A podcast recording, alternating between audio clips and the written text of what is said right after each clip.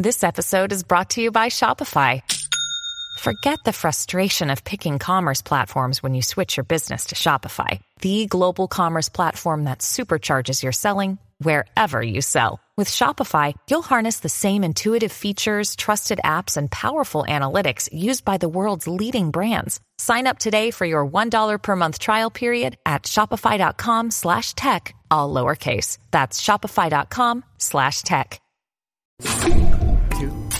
One, two, three, four.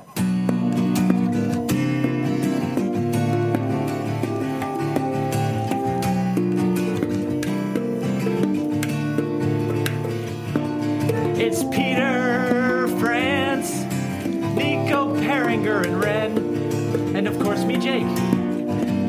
Here for another episode. What's up, everyone? Nico's got the handpan. Peter's supposed to be playing his other piano, but he's not. It's not working. He's just mean mugging the camera instead. Woo, guys. Um, I don't know how we begin, but we begin. Happy Um, I don't Monday. know- I don't know where Happy we end son. sometimes. Yeah, we'll see if this comes out even close to Monday. Hopefully it will. Maybe it'll be more like Thursday, but it doesn't matter because we're all here together, and uh, I think that's what podcasts. And I think that's what podcasts are all about. You know? Hey, remember remember like two weeks ago when we had a podcast before the election was over, and we're like, Mm-hmm. who knows who will win the election? I'm sure they'll all know by the time this podcast comes out. That's why we invited back on four more heteronormative white guys to talk about politics. You guys ready? Let's do it. Let's not. Uh, man, yeah. So that was fun, and uh, we still don't quite know. I mean, I think we all know, but maybe We all know. We all Yeah. know. Everybody but the president. He literally tweeted last night and all. Actually, you know what? You know what? Don't don't don't Here's even the go. No, don't even fuck go. him. We don't even need to talk about it. Don't this. even go. Let's Doesn't- move We don't even need to give on. it attention. Let's move No more free on. real estate. No more free real estate. It's for real estate. Uh, so, guys, um, I figured So- this would be a great opportunity for all of us to talk about things we've been building, such as uh, Ren's, you know, camera, Ren and Nico's camera gun thing that you're We working on. literally just started that today. I'm literally wearing the shirt that is like me starting the whole thing. I know, but it's super cool, and it's something Nico's been wanting to do forever. So I figured that'd be a great starting point. Yeah. We're making a camera gun. like, wait, what the heck is a camera gun? Everybody's yeah. probably wondering. You gonna shoot, shoot shots cameras? with it Yeah. You get shots with it, man. You get sweet shots with it. because every time you're on set, you're like, "Yo, we got to get the shot." Hey, can you just shoot that shot real quick? And so Exactly. what's Also, the it's better- only normal. Okay, I'll, so I'll pull wa- it up real Dude, quick. run and gun shooting in LA is going to be so much more sketchy with this. Now imagine Yes. a camera going right here. It's hard to see, but Ah. there's like a like a special tripod plate that I've mounted. Yeah. I, I took an angle grinder to an old airsoft gun and just cut it to shreds. Nice. So everybody listening to this is probably wondering what the heck we're doing. Everybody watching this is probably also wondering what the heck we're doing. no, we are not trying to just make our cameras edgier and uh, more more likely to get you know the cops called on us. That is not our Sam intention. called it a really bad idea. yeah, but I said called that it a verbatim. great idea. You did. No, actually, you said I like that. Yeah. Look, this is a closed set device. All right, this is not a take it out in a public street device. This is a closed set device. I mean, if So- you know anything about your AR-15, sorry to cut you off, Nico, but if you know anything about your AR-15s, you'll obviously notice from Ren's picture that there's no magazine, which even if it could fire, wouldn't. Because Hey, there's there not could a be one magazine round in in there, it. son. There could be, but really, would there be? All I know is that when the uh, swap mags, it's going to be way more stylish now. Film yeah, mags, for- film yeah, magazines. the, the, the data mags. Yeah, the data mags. Um, so back in the day, and this is the story I told at the beginning of the crew video that we filmed today. Back in the day when we first got the Scarlet, our first red, it was such an expensive camera that like we didn't have any money to spend on rigging. So like all we had for the camera was like a top handle and a lens, and then the camera's body, and like that was kind of it as far as rig- rigging went. So we'd always like put the camera on our shoulder and almost do like a like a sack of potatoes like kind of pose where like your hands resting on the top and then the camera's like pushed into your shoulder and then your left hand is holding the the lens it's almost like you're holding a, a rocket launcher or a bazooka like that's kind of how we held the camera and even though it was like really uncomfortable the shots were really stable and as we like started getting better gear it was more comfortable, but it was never quite as stable and as compact as it was when we were doing it that method of like the bazooka hold. Mm-hmm. So I had an idea a long time ago to, like try to set it up like like a rifle where you have you know a stock going into your shoulder, you have a pistol grip coming out from underneath the camera body, and then your left hand, which would be holding the barrel of the rifle, is holding the barrel of the lens. You know, the analogies like the the words are just too like there's too many synonyms between cameras and guns for it to not make sense to build a, a rifle camera. But uh, you know, the thing is, it's it's three points of contact that make it stable. If you only have two points of contact, it's it's like an axle. You can still pivot around it. Um, so three points of contact gives it stability. So you have your pistol grip, you have your shoulder stock, and then you have your other hand on the barrel.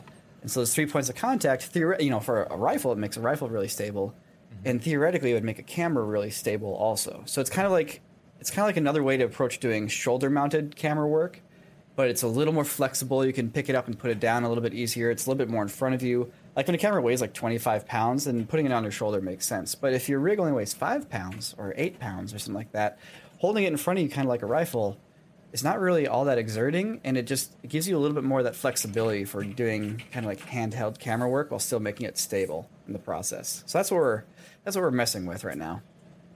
So listen, as as long as you only have two points of contact on uh, a, an AR-15 that has a barrel that's long shorter than like six inches, I think it's a pistol in the great state of Texas, and uh, as long as you can fire it with one hand, it's still legal. Wow. That's that's all I know about three points What's of the contact. minimum requirement of firing it with one hand? Just that it doesn't fly out of your hand? yeah. Did you hit, did you hit the Yep. broadside of a barn? Yep, pretty much. Anyways, uh, so three points of contact. That's right, because that's what Yeah. makes that's what makes most shoulder-mounted stuff work. Because you got the shoulder, you got the two hands in front. It's rigged all together, and Yeah. that's when you can get pretty good shots. So I'm interested. I'm interested to see what you guys do with it. Yeah, you know the theory too with like when you can pull it into your shoulder, you create a little bit of, like that reverse tension, which like a shoulder mount, like a regular shoulder mount, doesn't have that. It just it kind of rests on you. Mm-hmm. Whereas this has you kind of like pulling against itself, you know, so or you're pushing against it on your shoulder, so everything like packs in and comes a little more stable. But you know, I dreamed it. Ren has to make it a reality, and there's a, it's tricky because you can't just necessarily 3D print just something all in one go like this, or maybe you can, but there's nuances to it. You know, it, it seems like 3D printing is this like wonderful catch-all, or can just make anything. It's like, well, but you still have to design it, and so that's what The Ren's design to is the out. problem right now. It's like, sure, if I had something to print, I could print it out tonight and have it ready tomorrow, but I don't have like an actual design yet. I, Yeah. I just got to the point where I can start designing something. but now I'm doing this podcast, so, you know. How, gonna- what are you thinking? basically uh, more of like a socket. So the way I cut into the gun, I had, it took a lot. First off, oh my god, it took a lot of time to take that gun apart.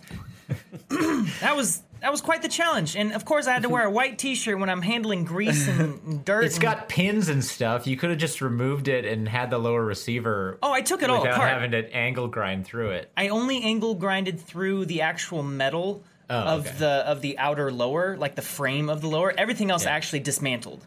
But it, it wasn't as direct. As, the two pins I took out, that was easy. But there are a bunch of other small little things, like the gun stock itself had a screw that was going through it into the internals mm. of the gun.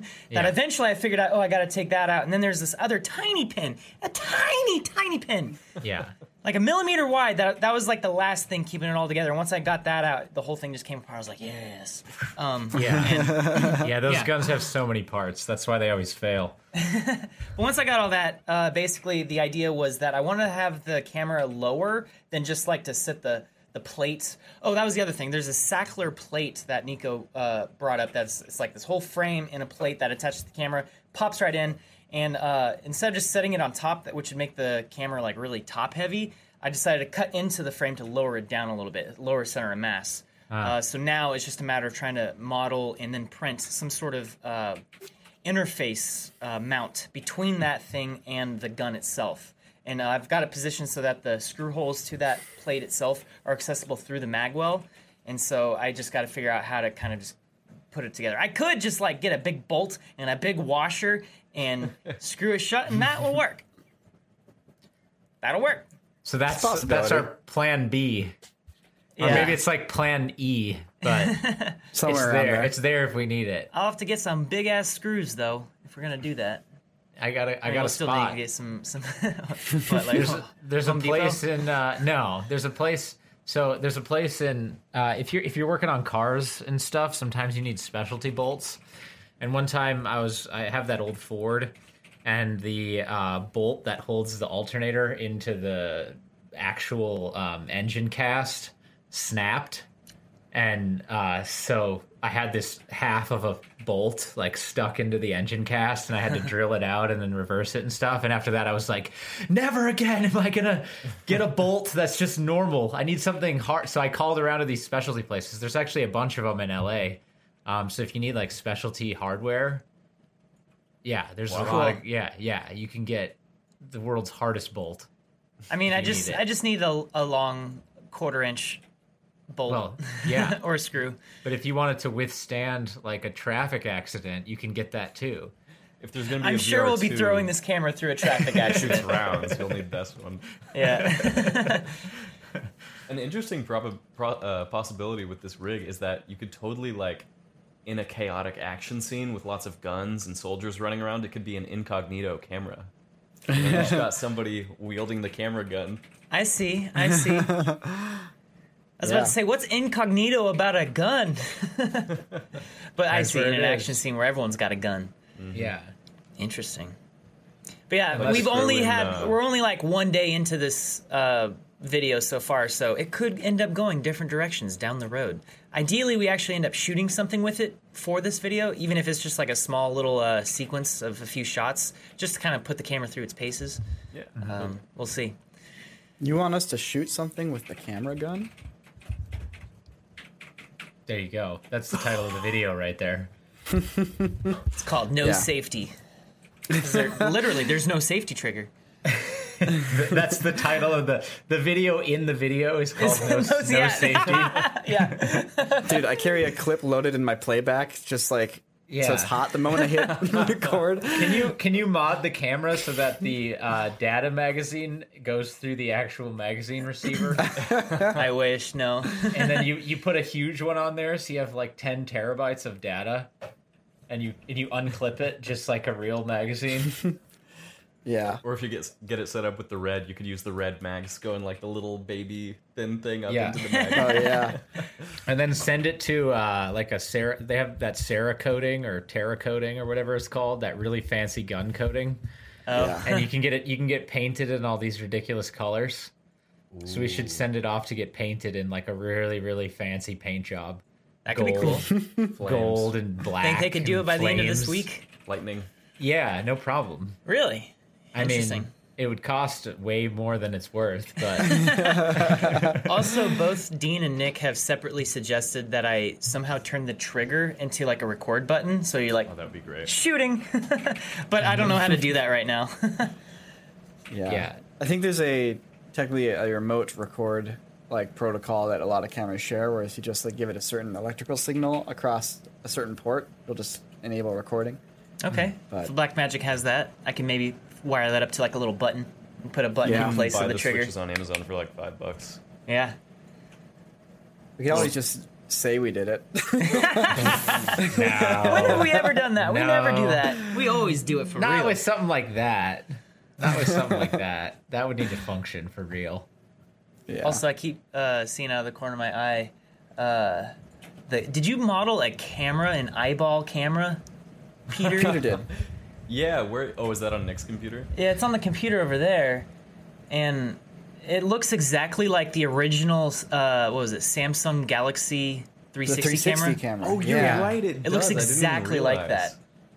I was just trying to make like if a- Apple made an eyeball, what it would look like. I mean, it's pretty spot on. Sweet. Yeah. Uh, that was fun. That video's coming out tomorrow. So by It the is. time this podcast comes out, it'll have just come out. So Hell yeah. Yeah, I was wondering about that. what's going on there? What's going on there? Well, Yeah, with the eye camera. I think I think it's done. better Almost ask done. Nico. So, Peter, myself, and Nick uh, have been working on this video last week where it was a, it was just a question I had, you know, in the back of my mind, which was, what are the specs of your eye? Like, you know, does your eye see in 8K? Does it see in 16K? Does it see, you know, is it 10 bit? like, what the heck? If your eye was a camera, what would the specs be? You know, if you want to make a camera better than your eye, what, what would you, what would have to be in it? Yeah. Um, and so that, you know, eventually we had a time here where we could record a crew video um, about something like that and did some research and did, did some experiments and and we discovered what it would take to make an eye camera. Um, so Peter and I have a little skit going where we're acting like he's Peter Jobs, I'm Nico Wozniak. We're launching the eye camera because the problem is like we are trying to make cameras and we weren't successful. Then we realized it's because everybody has a camera in their head, so we need to make a camera that's better than that one if we're going to sell these cameras, and hence the eye camera was born.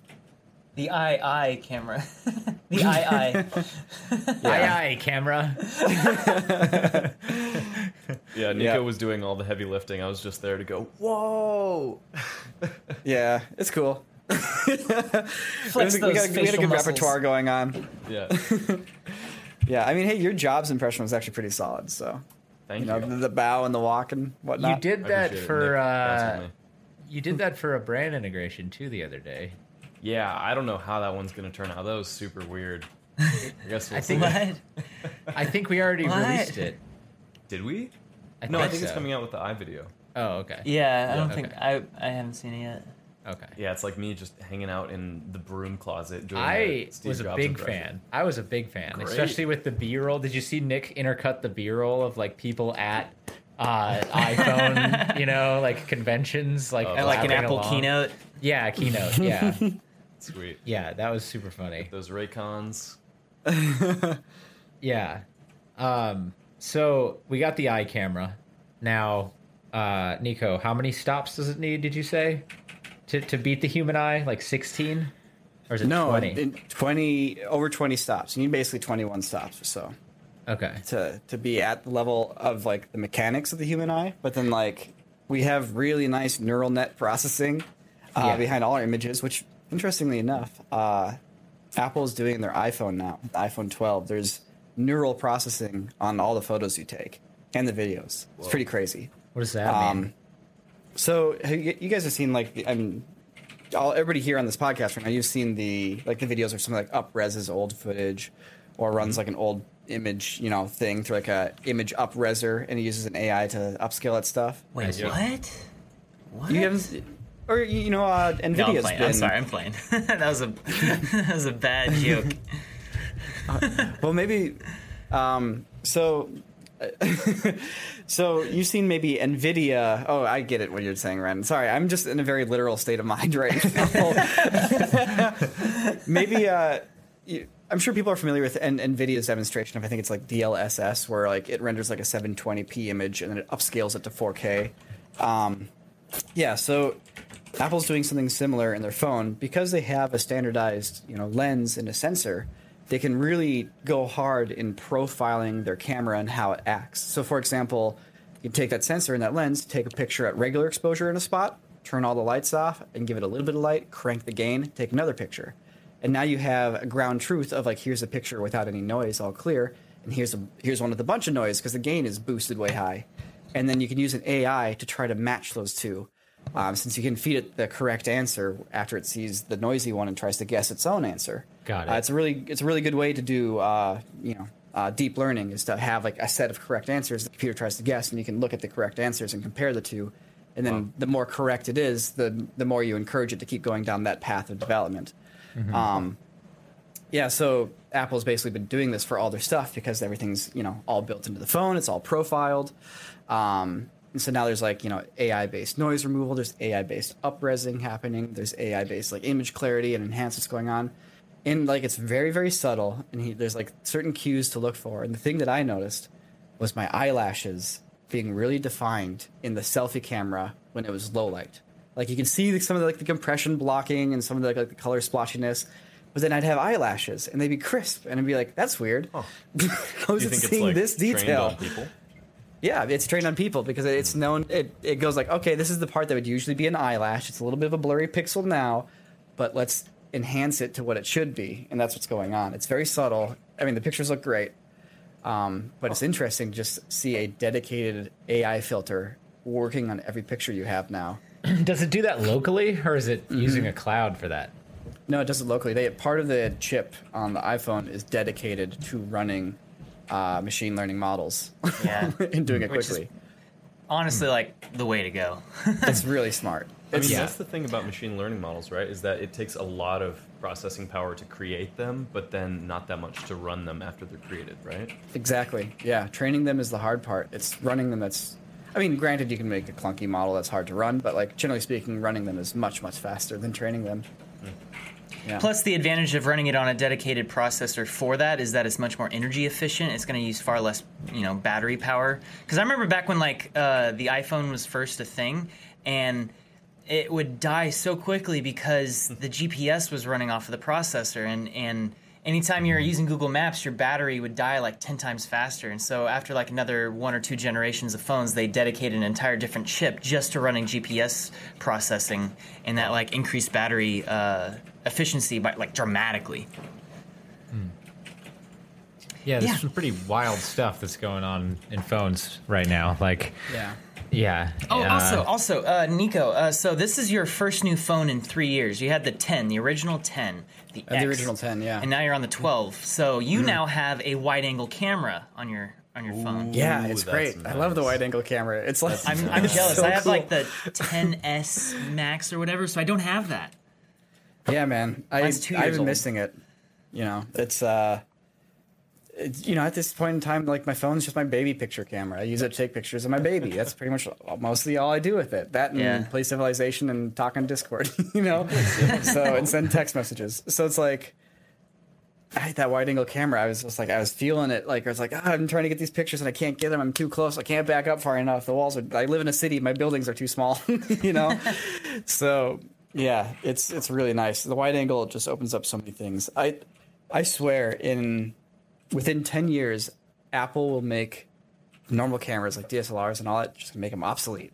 Don't get me wrong. they'll still be like, you know, just like the people that buy records, there'll still be people that buy DSLRs and specialty jobs and all that kind of stuff. But generally speaking, I think the attraction for just the hobbyist and like even maybe the prosumers to go with a DSLR or even like a cinema camera like the Blackmagic Pocket or something, just gonna be wiped away after Apple's done, like with their stuff. Yeah, because It's it's, just- like the the main mainstay of having like solid big pieces of glass for lenses and, and whatnot is that you have it's the actual physics of an aperture being a certain size, accepting more light and and having like that depth of field and whatnot. Uh, you're never able to capture that with the tiny lenses that are on our cameras. However, with all of the crazy uh, processing going on with these photos now, they're able to detect depth and just simulate depth of field and bokeh in all of your shots from now on. So at a certain point, it's like I bet you'll see like a tiny little lens, tiny little sensor capturing something that's just as good as a big lens and big sensor with proper depth of field. Yeah, probably at a certain point, just like with resolution, you know, it got to a point where you just couldn't tell whether something's. I mean, after 4K, you know, you just can't really can't really tell either way. Yeah. Um, it, I could see that with with image processing. I mean, it, it'll eventually get good enough. yeah. Yeah, that's that. The f- thing for me would be the um, the the actual physical form of it, because it's easier when you can attach, you know, handles and put it in a frame, and uh, you know, you've got the actual form factor of a camera. So that's the main thing for a phone right now is that it it doesn't it doesn't you have to hold it like this, and you kind of have to hold it daintily, and you get put a piece of plastic on it that pops out that's attached with glue. It's just it's still kind of you know it's still kind of janky.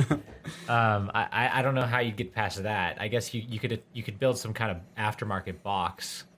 True, but there's a couple things. Is like one, like this lens profile is so tiny. Like I can get this like on a table, you know, and get a shot from like on the table. Like Yeah. if I wanted to do like you know a point of view of this battery, I can actually get that because the phone is so tiny. Or things even just like holding it like out a window or like getting other cool angles with it. It's very easy to maneuver. So on one hand, the tininess counts against it, but on the other hand, it's also really nice for some, certain angles. Yeah, it's so light too. I mean, you can always rig it up. You could rig up a phone, Or Just you put- a, a hunky case for it. You know, Put on a glove, and the glove has a stabilizer, and the, glo- the glove holds the camera. The glove has little just- drone propellers, one Yeah, on each it- side. it- it just- so it, it just, just- pushes your hand to keep it stable. It just balances it wherever you move it. Yeah, yeah. that would actually be pretty sweet. Maybe you should come up with that next, Ren.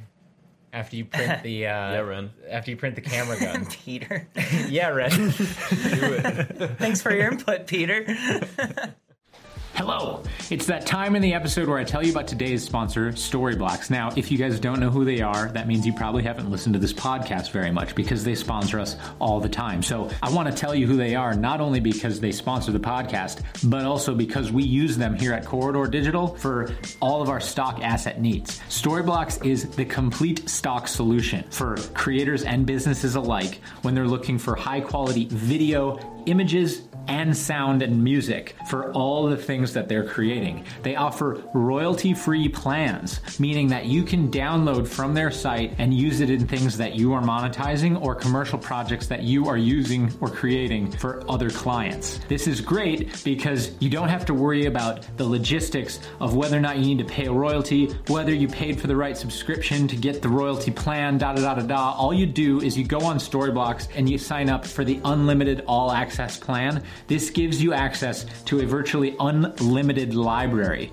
of stock assets. We use it for video and B roll, we use it for motion graphics, we use it for images. And the best part about the unlimited all access plan is that you can download as much as you want, whenever you want, and use it wherever you want. This is a huge asset for us. So if you're just an individual creator or you're a creative agency or a whole business, it doesn't matter. This is a great tool to have in your toolkit. And once again, huge thanks to them for sponsoring this podcast continually because honestly, it wouldn't be possible for us to take the time to produce it if it wasn't for them. So head on over to storyblocks.com slash corridorcast to check out more. That's storyblocks.com slash corridorcast. And um, well, you're going to love it. Okay, back to the episode. Let's go. You know, I'm kind of sad that in like popular culture science fiction, like little propellers and little rocket engines are like no longer considered like a viable way to maneuver your imaginary vehicles. you know, it's like it's too like I was like propellers don't work like that. You know, like if you had like a plane with hundred propellers on the top, or like you know a battleship that like you know had like eight little rockets that like you know pushed it along. Like they don't do that anymore. It's always like anti gravity or you know. Mm-hmm. Everybody's too wise about propellers and rockets these days. and eventually they'll get wise about anti gravity and Yeah, it'll be the same Exactly. shtick, and then it'll be something else. Well, you know what we gotta do? We What? gotta make a giant drone ship. There you go. Okay, I'm listening. That's it. That's the idea. you know what we gotta do, man? Okay, I got a great idea. We gotta make a giant drone ship. Okay, but It'll, it won't be have powered by propellers. It'll be powered by anti gravity, man. people I have do- done it. People have like built chairs with like 50 DJI drones around them to lift them into the air. Well, they're not DJI drones. They're uh, they're high powered motors. But yeah, Okay. I've I've, I've actually looked 100 into this quite a bit because I would love to be able to actually pilot my own drone with my body in it. Um, and it's like it's the sort of thing that we can do today with current technology. People have done it already. Uh, yeah. On top of that, uh, there I want to be able to fly a drone that can also swim.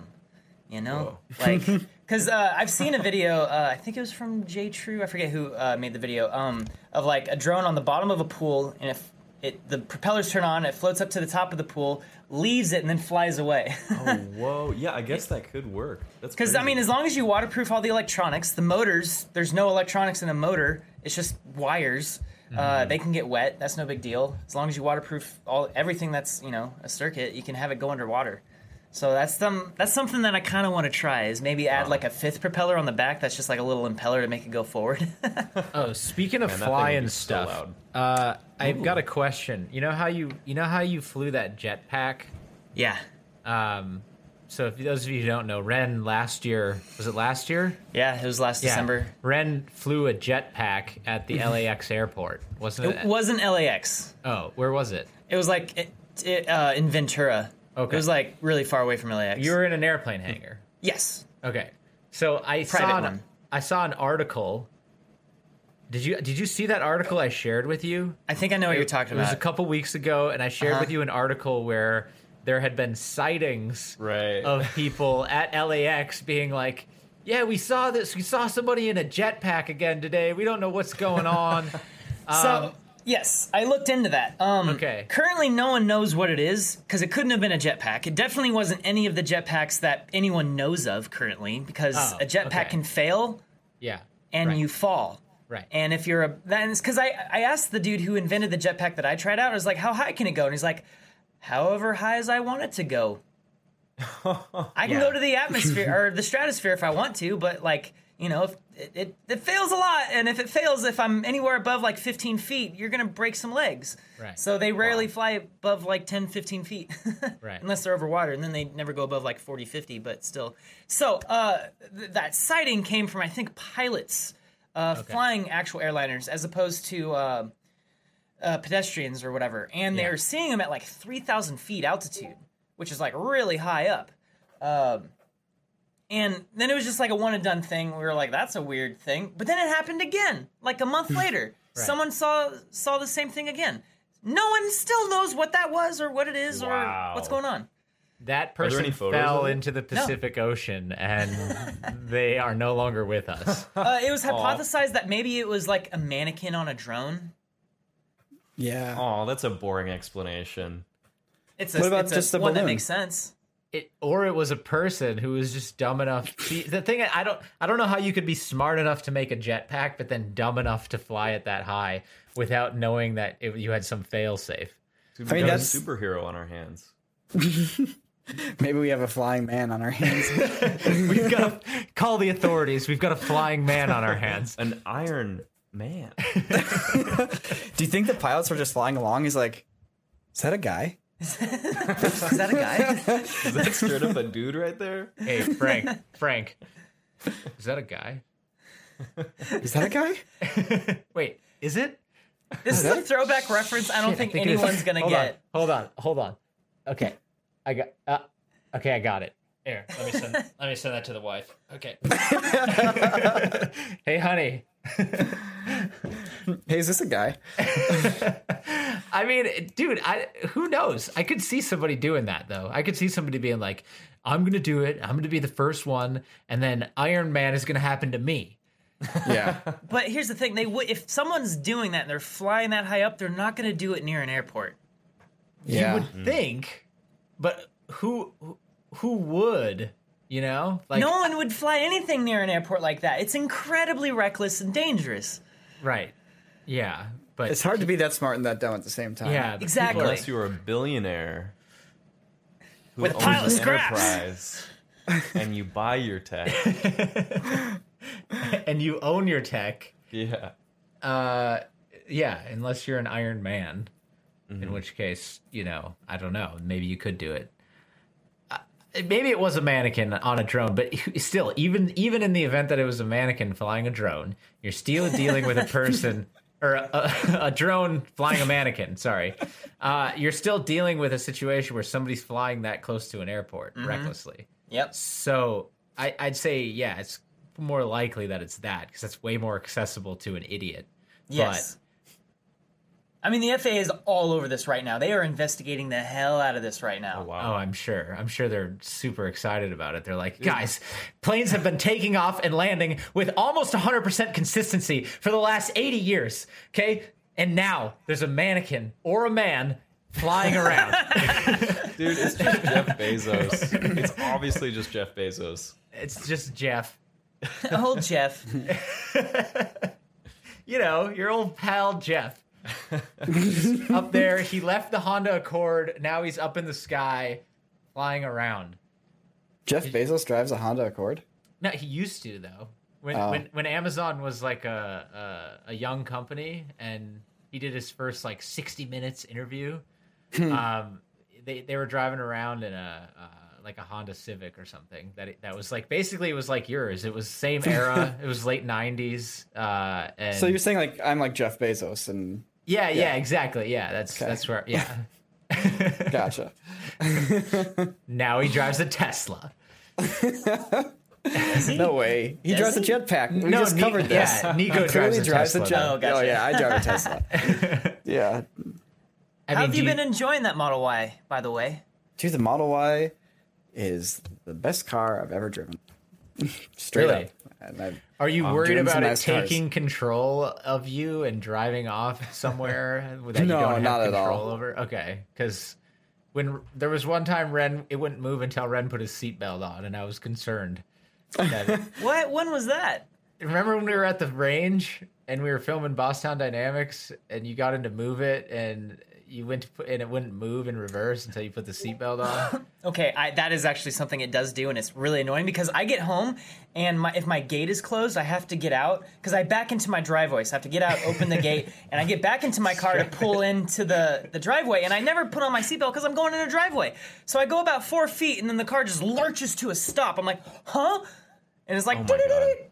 And it's like, put your seatbelt on. We're we're preventing a rollaway. It's in danger. I'm like, what? oh, roll away. You should just hmm. 3D print a little seat buckle and just put it in. That, How- that's way more work than. and Listen, it's, then I how have you- to worry about taking it out and then storing it, and this is stupid. How are you going to ghost ride the whip if you can't get out of your Tesla while it's driving? Autonomously ghost ride the whip. I mean, people mean- have tried that. People have actually succeeded in doing that before getting, you know, fined tremendous amounts of money With a 'cause it's mannequin? illegal. Uh, I, I forget how they did it, but basically the dude like he puts a weight on the steering wheel and some sort of weight on the seat to fool it into thinking he's still there. I think he was like sitting on the seatbelt, and then he just got up and got in like the back seat as it's going down the highway, and someone got a video of him doing that. Yeah, I don't want to do that on got. I think it was. In, I think it was in England. It was in the UK, I believe, and I think he got arrested. Yeah, don't do that Maybe on it was Germany. road. I forget. I forget where, but it was yeah, super not okay. We could totally do that on someone's land, though. and that would be a lot of fun. Thing I mean, you could have a car te- drive itself on someone's property. yeah, without doesn't anyone in Tesla it. need like road, uh, like road maps or road vectors to like truly do autonomous driving though? I'm not sure what you mean by that. Well, I guess it does. It does the parking lot summon thing, but like when you're on a road, I thought the Tesla kind of checked in with the like known maps Mm-hmm. uh, to like be okay, there should be like a 15 degree curve coming up here. Oh, yeah, Like, absolutely. so if if you're on private property and you didn't have that, then theoretically the Tesla wouldn't be able to follow the roads correctly. Uh, potentially. I mean, what it's still doing is it's reading all the cameras. You know, uh, Tesla's uh, Yeah. uh, standpoint on this is that like, all right, people can drive cars using two cameras as inputs. Going back to the video, the crew video that you guys were making earlier. So it's like if we can do that with just two cameras, a car should be able to do it with eight cameras, radar, and sonar. yeah, And cars. Come as, on. as opposed to how everyone else is doing self-driving cars, which is using a lidar scanner, actually taking, creating like a real-time 3D scan of the environment. Whoa. Um, but there's a lot of downsides of that. It like doesn't work in rain or fog. Um, yeah. So Wait, does, yeah. the Tesla doesn't have lidar either? It just has radar and sonar. Correct. Yeah. And the sonar is only effective up to like five feet around the car, like a circumference around the car, and then the radar is like 500 feet in front of you, but not behind or to the sides. So the sonar is what the, what it uses to tell if you're about to like bump your door on a garbage Exactly. Yeah. When it starts popping up, like how many inches away from something you I are. I love that feature. It's so Nice. good. He's like, gas motors aside, like there's so many other like little things about cars that they just rethought. Like there's not this legacy of like, well, we have 40 years of making this car body. It's got to have these things in it. Mm-hmm. Like that, I just I super appreciate in in the Model Y. You know, everything from like the wireless phone charger built into like the console where you put your phone. So like anytime you set your phone down there, it starts charging. It's like. That's which so even I don't have. you can get it, I'm sure. I can. It's a little like yeah, you just swap out the plates or whatever. But I'm like, I don't Um, want to pay 150 bucks for this little upgrade. Yeah, and then things like the uh, the phone key is like another one. I like I'm surprised that maybe maybe cars are like this these days, but I don't think so. But I'm surprised more cars don't have a second battery for running your electronics at this point. Like why is why are all the cars electronics still running off the 12 volt battery meant for starting your engine? Like make a separate like lipo battery bank for your car to just run things like your radio and like your Bluetooth receivers and all the things that make your car smart that like you could, should ind- make independent of your motor having to run. You know, like why don't they do that? It That's seems a, so that's a good idea for sure. But you know what's like truly ironic, Nico? A Tesla.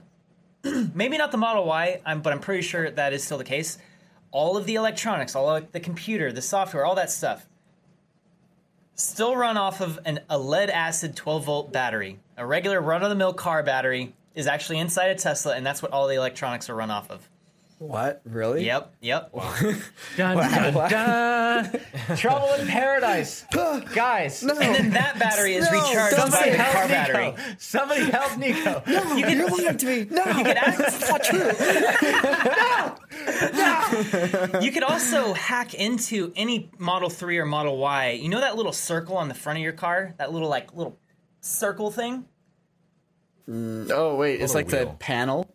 It's like a little it's a little circle about this Yes, big. like a And little on the panel on the cut front out. fascia, yeah. You could actually poke into that and pull out two wires, and if you connect a 9 volt battery to it, it'll open your hood. Hmm. Oh really? Yeah, so anyone can open anyone's hood if you have a 9 volt battery. Hmm. Whoa. But then, of course, you know, you're on camera because Teslas are recording four different camera feeds at all times, and the alarm would go off and all I that need to stuff. get the uh, a USB stick so I Yeah, can but then save you, those you already got the you already got the mask on, okay? Because it's COVID. So then now you just pull out your phone and the alarm's going off, and you're like, you just point, you just wear like a nice button up with like some slacks, so people are like, oh yeah, that that guy owns that car. And then you're like, you're like looking at your phone, like, yeah, people are looking at you. I, I don't know. I, I'm trying to fix it. I don't know. I'm calling somebody right now. Yeah, sorry. Hey, sorry. And then your buddy's just there, like ripping out all the components. I mean, Jake, I've actually thought about that before. Like, not actually following through on it, but I've, I've thought about, like, you know, what if? What if I decided to, you know, just rob this Tesla? Like, how would Doesn't I go about anything doing to it? dream, Ren. It doesn't cost anything to dream. Uh, yeah. so no, there's a huge problem with uh, a lot of different functionalities like that. Uh, with these Ford F-150s that I got, th- there's like this really easy way to crack into the to the cabins, and so out here there's so Ooh, damn tell me many. more. Oh, there's so damn many of them out here. All you need is a Phillips head screwdriver and basically a, a hammer, and then you can pop the. You can get right into them. And so th- there's so many of them out here. Like people are always breaking into them for all kinds of nonsense. Yeah, so I'm super paranoid about that now. Um, Locks are just an illusion of security. they are. A lock only keeps an honest man honest. I, I once heard it said. Whoa. That's pretty good. So, but yeah, The funny no, thing about locks. Sorry, keep going. Keep going. that's it. Go. yeah.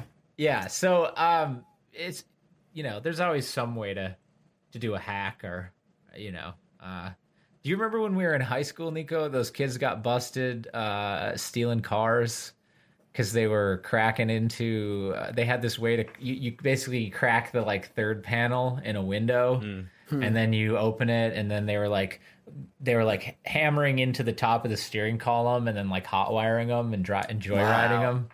Yeah.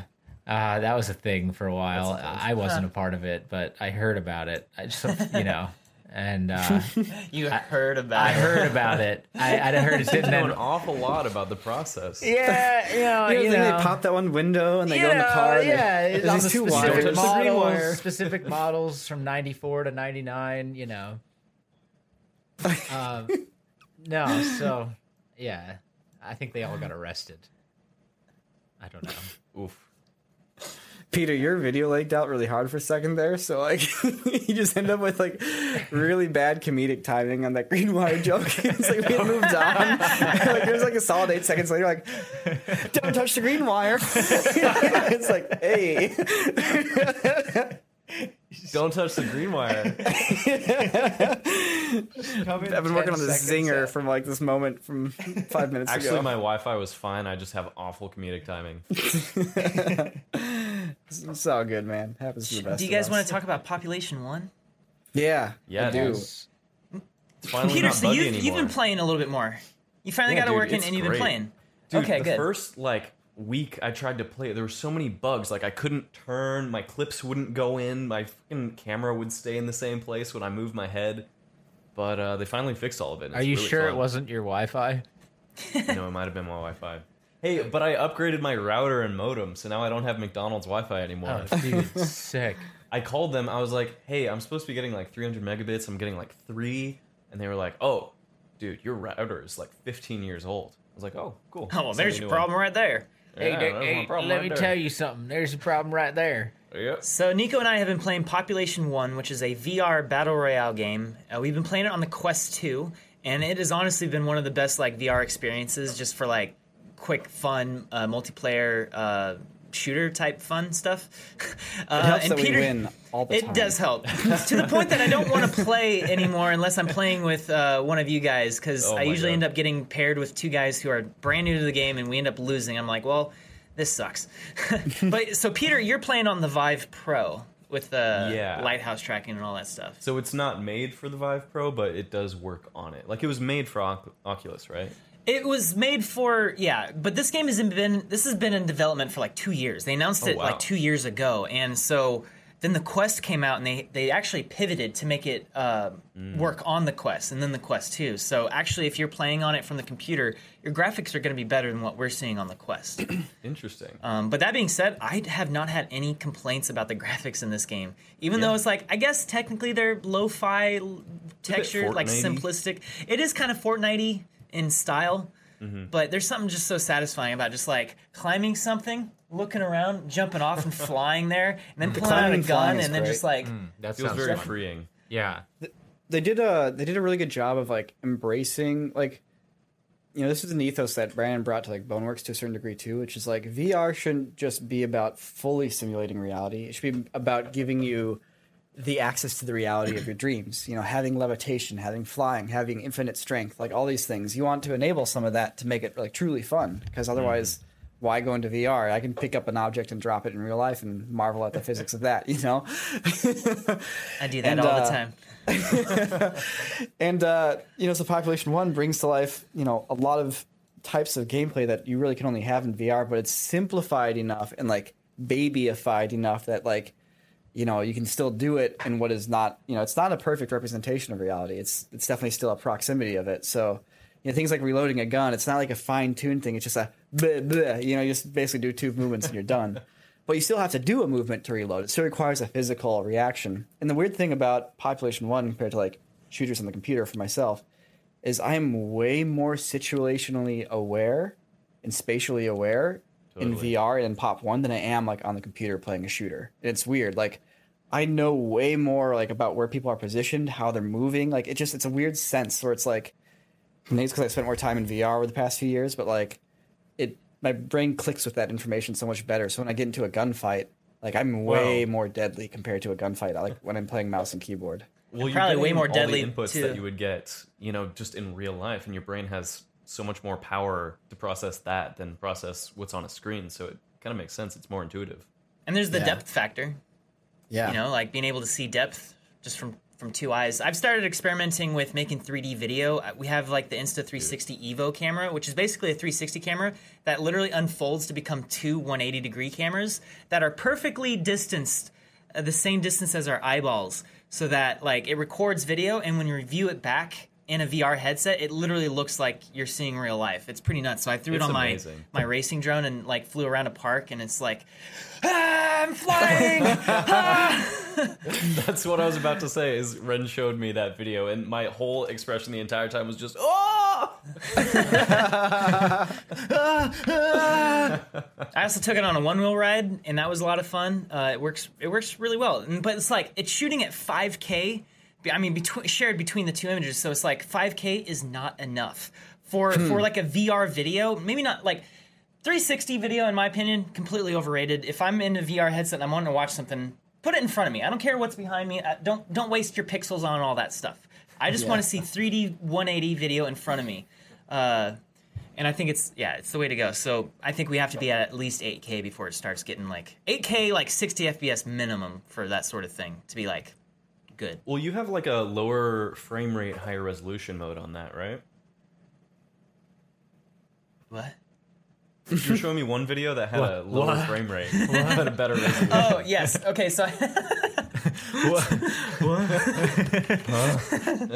no, I, I, I in, in my experiments I had one that was shooting like 5K at 30 FPS, and then another one that was shooting 4K at 50 FPS. Oh, okay. And the 4K 50 FPS looks significantly better because Yeah, that it's like, temporal even resolution is a less- Uh-huh. big deal.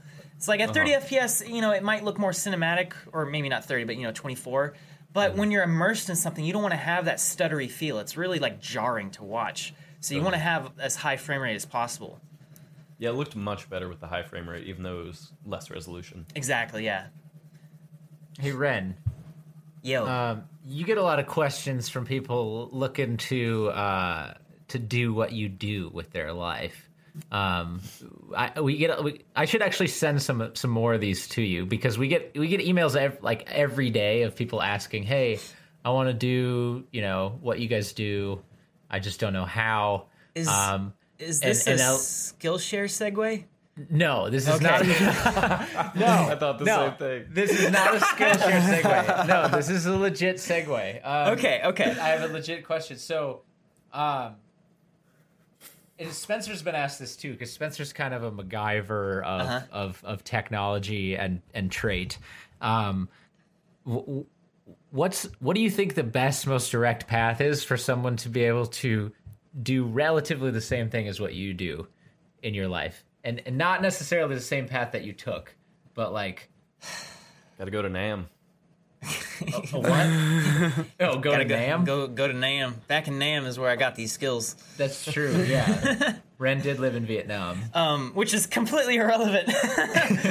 but uh, I mean, it's you- weird. you're- I don't know anyone else who who does what I do. Like, not even anyone here at Corridor does what I do. You know, Right. like Right. I, I don't know. I, when you say like, are you talking about being a YouTuber, making videos, being like a visual effects artist? Because I'd say those are two different things. Uh, or like any number of other things that we do here. Like, what's the best? I mean, I think those. that? That's yeah. That's that's a good uh, uh, combination of of traits. I think. Like, do you need a dad that's a geologist? Do you need to like, you know, how, what do you? Did he? Did you absorb information from him that got you like inspired to do stuff, or like, did you? Did you just were you like you know what engineering then VFX and then I'm good to go? Yeah, I mean the engineering thing was just like that's. I mean my my brain works at like an engineer brain would, I guess. Um, but there's a huge amount of crossover between visual effects and and engineering because it's all problem solving. Uh, I've just always been way more of like visually based in how I like view the world and think about problems. So it was like when I was actually like finishing up my engineering degree, like literally my final semester, my last year, that I was like, I don't want to do engineering. but it wasn't so much that I didn't want to do it as much as I was really falling in love with you know making YouTube videos and and visual effects. And then this new channel came out out of nowhere called Corridor Digital and uploaded like this random like VFX uh, test of like the floor like Oh, man, you're warping bringing it like back. like literally that one of the first screen coming videos. out y- from Greenside, right? With the TV coming out of the floor. Yep. Maybe, yeah. I, I The and there's like the the simulations. hailstorm on the on the Yeah. street. Uh, Yeah. You saying the building's not up to code as you bonked into it. Like anyway, this was all around the same time as like Freddy and whatnot. And uh, I was just before that, I was also discovering visual effects. So it was all like hobby based. And so it was all stuff I taught myself. And when I say that there's crossover between that and uh, engineering, it's like technically I'm not, I've, I've never really applied anything I learned in engineering directly to VFX, but it does help with like learning how to work hard and problem solve and just like persevere through like late nights and stuff like that. But yeah, yeah, and then also I guess the oh go ahead. well, yeah, I guess what I'm saying is that like all of the resources are out there for you to learn to do whatever it is you want to do. Like it doesn't matter what it is. You could probably find some sort of resource for free. Chances are, if not, maybe it costs a little bit of money for like some sort of course or whatever. Uh, but yeah, it's like you combine that with passion that is so intense it borderlines on obsession. I think you have to have a little bit of obsession to really make it in in some of these fields.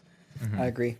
And it's like, you know, obsession isn't exactly healthy. And at the same time, so, so to define, I guess, what I consider to be obsession, it's it's when you take something that is of interest to you, like a hobby, but then you just like you you just focus on it, and it's it's the only thing you care about in your life. You're not watching movies or video games. You don't have any sort of like side things you do on the side. Like all of your spare time is doing this one thing, and ideally, all of your like pro time is also doing that same thing. Like back in the uh, like early 2010s, like right around when I graduated college and I was like focusing on this stuff, like I would spend all day, every day, just focusing on learning how to do visual effects, coming up with uh, ideas that I can try to actually follow through on. Because it's one thing to study tutorials and like learn and read everything you can, but it's another to actually apply that stuff. And the only way to apply it is to like pick something you, you're going to try to do and just work your butt off to try to achieve that. and Yeah. it, it's it's all about just like all right, I have no idea how to do this, but y- the process of getting to that point is so valuable. And then it's like okay, once you've done that, then it's the next thing, and that's basically what all YouTube is is just doing that over and over and over again. You make a new video, make another new video, do it again, rinse, repeat, year in year out.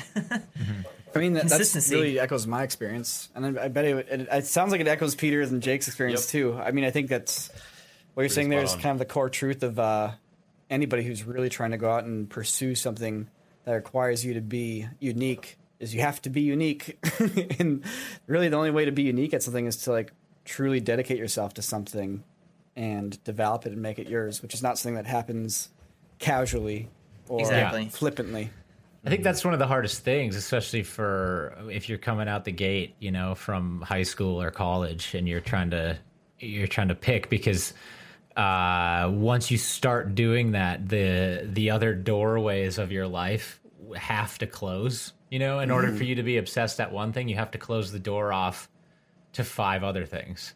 Yeah, but but it also that that uh that also narrows your focus too. So that's not necessarily a bad thing because it, it narrows your focus. It allows you to simply and more efficiently focus on on on something. And ideally that something is taking all the other five things that you could be doing and giving you something more rewarding as a result of it. And that's different for everybody but I almost flunked out of college due to this obsession. yeah Like I, I was put on uh, academic probation twice in college for like getting bad grades. Like I think I got a couple D's. Yeah like I wasn't very good at like advanced calculus. yeah I- it was I it was almost- hard, and and so but it was like but it was because I mean partly because I was you know playing Halo with all my my roommates and whatnot, but also because I was obsessed with like just learning as much as I could about filmmaking and visual effects. And I was just absorbing as much information as I could, and as a result, my studies that I was paying tuition to do were suffering. And so at a certain point, I had to realize I had to stop doing all this so I could focus on finishing engineering. Otherwise, I would lose probably both. And so, yeah, like you're saying, when if you're going to have this one door open, your other doors are closing around you. Right. And I realized, okay, this is a fun side door, but I have to close it to make sure this main door stays open. right It really helps Yeah. too when you love it. Like, Ren, Yeah. it sounds like you really loved it, and so you didn't have a problem dedicating all your time to it. And honestly, I feel like that's such a gift more than anything is to love the thing that you're doing because then all the work you're doing doesn't feel as much like work. I guess that's where, to put yeah, I guess that's where like the passion side of things comes in because it's like it's obsession, yeah, but passion is obs- obsession with love, right? Man, this is a Did you just come poetic up with that? podcast. Yeah, it, it- there's a there's, it's a it's a balance too because you I mean And I, Locks always keep an honest man honest. Um, no I almost flunked out of law school because of it too. I Like, did 'cause of- flunk out of college. yeah, yeah, Peter. well, I just yeah, stopped going. Yeah, Peter just stopped going. But you stopped at the worst time, dude. Brandon, He's best not the best time. He'd be sitting never there through Zoom either. classes right now, man. God, Oh, can you oh, imagine yeah, paying sixty that. grand a year for college right now, and all you're getting is Zoom classes? It's like, dude, I could That's watch YouTube rough. tutorials and and make money. like, I think a lot of people are right now. Honestly, oh, that's rough. Dude, my uh, I might be outing him a little bit here, but one of the guys I raced with from Race to the Rail, um, I'm not going to say his name just to make it a little harder. Anyway, he's a kid, uh, very very good at one wheeling, and him and I uh, bonded over batteries. Uh, like he he's he loves to take apart uh, the one wheel and like sell off parts and like remake battery packs and stuff like that. Uh, and and so he was telling me about this last semester of school where it was all Zoom based, and he basically just checked out he, he like he would like turn it on so that he was like technically like you know in class but he was just doing he was just tinkering off to the side. So he wasn't that whole last semester of class like he didn't pay attention at all. Wait, is And- this high school or college? he's a col- uh, high school kid. Um, but he's also a very very smart dude. I don't think he's really missing out too much on that but mm, i mean you know whatever. So instead he's just having a thriving business making thousands of dollars as a freaking 15 year old high school kid More power to him. like a lot, lots of I mean, thousands. that's Yeah. that's important. If you're going to if you're going to check out, you have to be like you have to be dedicating your time to something. You know, your passion, your your obsession. Like that's you know, if you're just going to sit there and play video games, I mean, maybe if you're doing it pro, you know, if you're professionally yeah, playing video games, Video but- games are where it gets little, little uh, murky. there's a big difference about. between there's a big big difference between not not going because you're you're starting your own business, which is effectively what that kid's doing. Yeah. Or like, you know, uh, Brandon was uh, had finished and he was already doing he was already like scheduled and slated to go into the field that he wanted to do. Peter, same thing. Ren, you were effectively training yourself to do all the skills to to do what you do now. There's a huge difference between that and just being like, well, school's for idiots, so you know. Yeah. Uh, like if and sometimes you know for people that are wondering about like hey maybe you haven't found that thing yet sometimes you find something and then you become passionate about it because you start to see how it affects the rest of the world around you you know and you might not have seen that at the beginning but once you know once you uncover that rock or two and you're like oh hey actually that part about what i'm doing right now actually it, i really like that. What's what's underneath there? And then you start to turn over the you start to walk through those doors and you start to see oh how how it comes back or opens up these other doors into all these other things.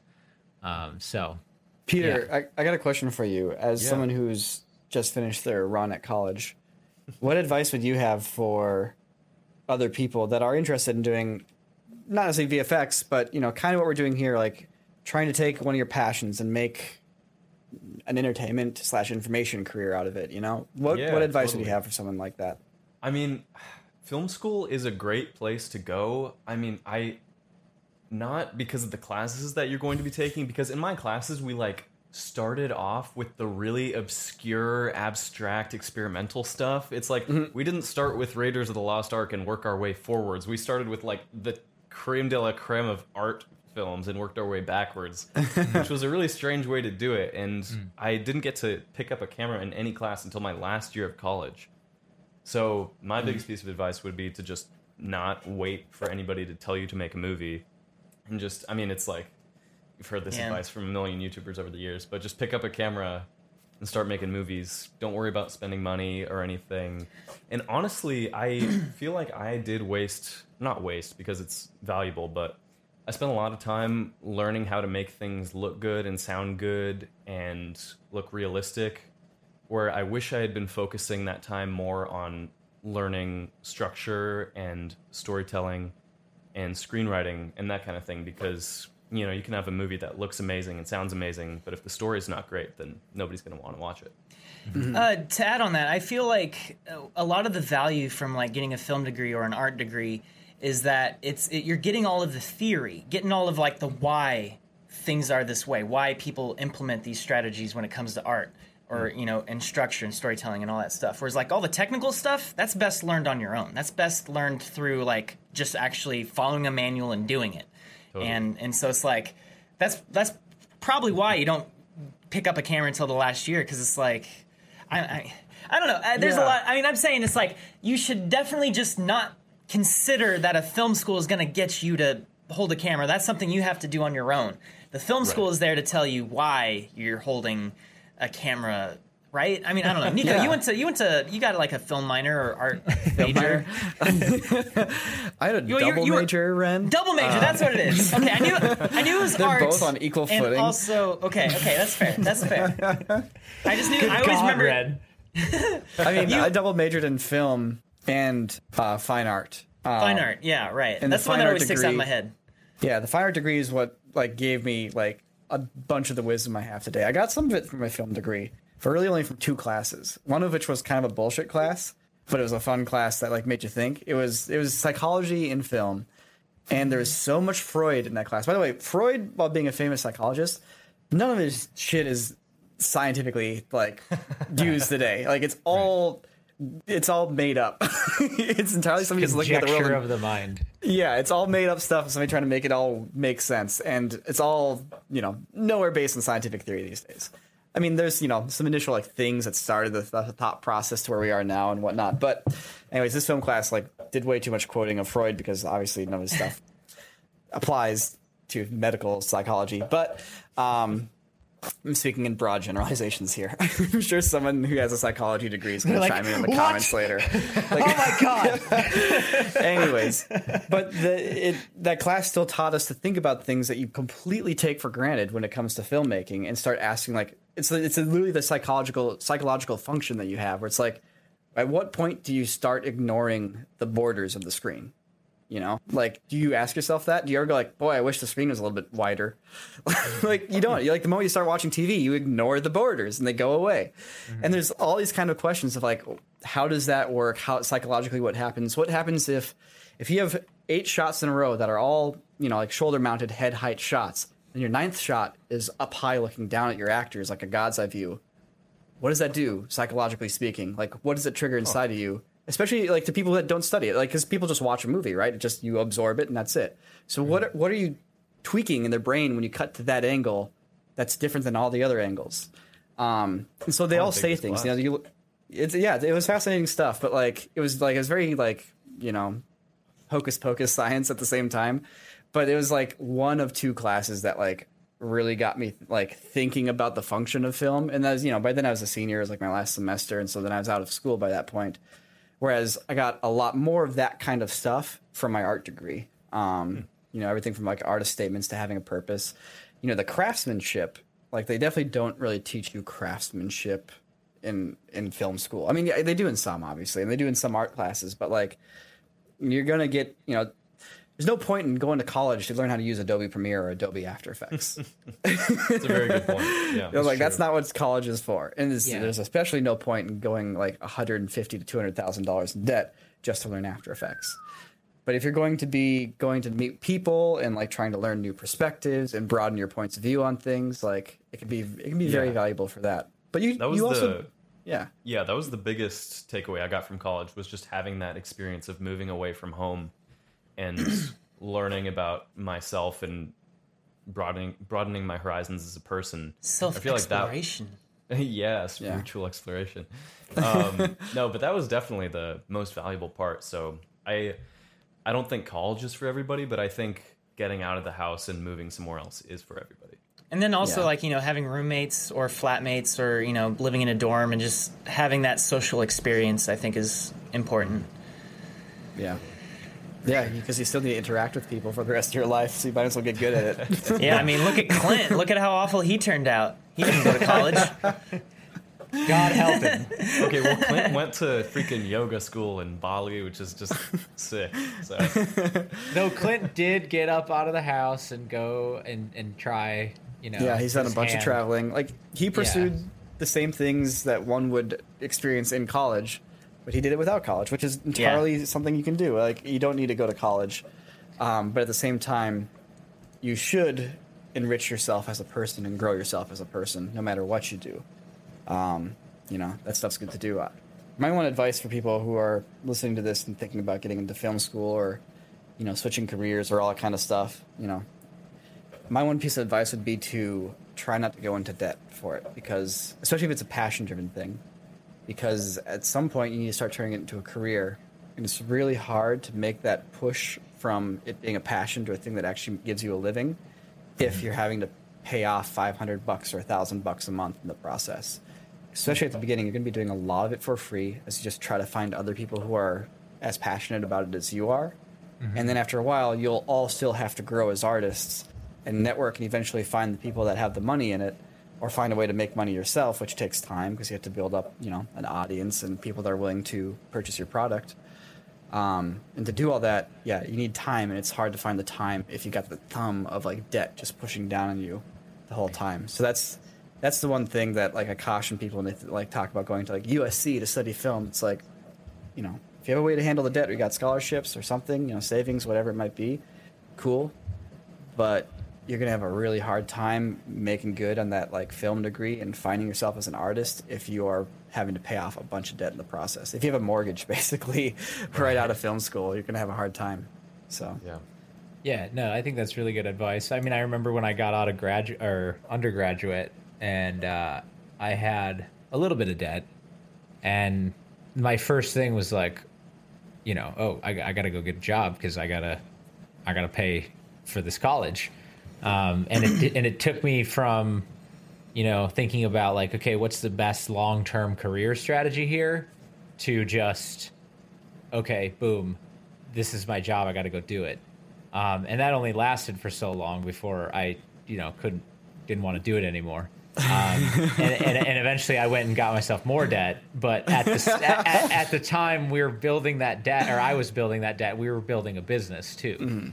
So you know it, it, they worked hand in hand, and eventually you know that all came uh, came due, and, and and you know it is what it is. But um, yeah, that's a I think that's important for sure. Like if you can avoid going into debt, you'll be you'll be better off. If you're already in debt because of it, don't worry though. You know, there's there's still ways Yeah. to do it and there's ways to slice it.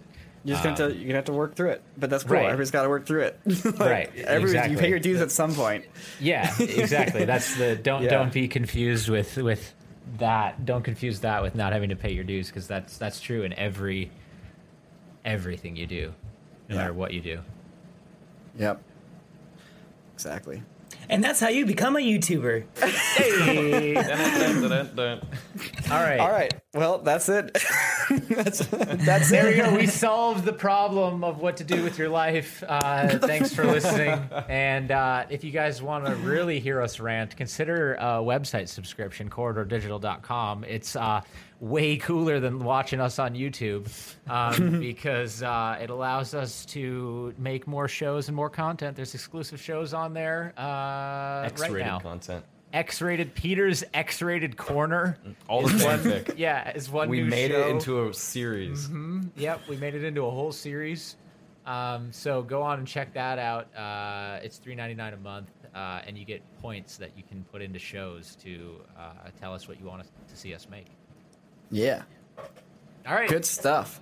Heck yeah. Thanks for wa- watching. listening, everybody. Yeah, Watching See or listening, later. whatever you like. so long, everybody. Peace. See you next out. week.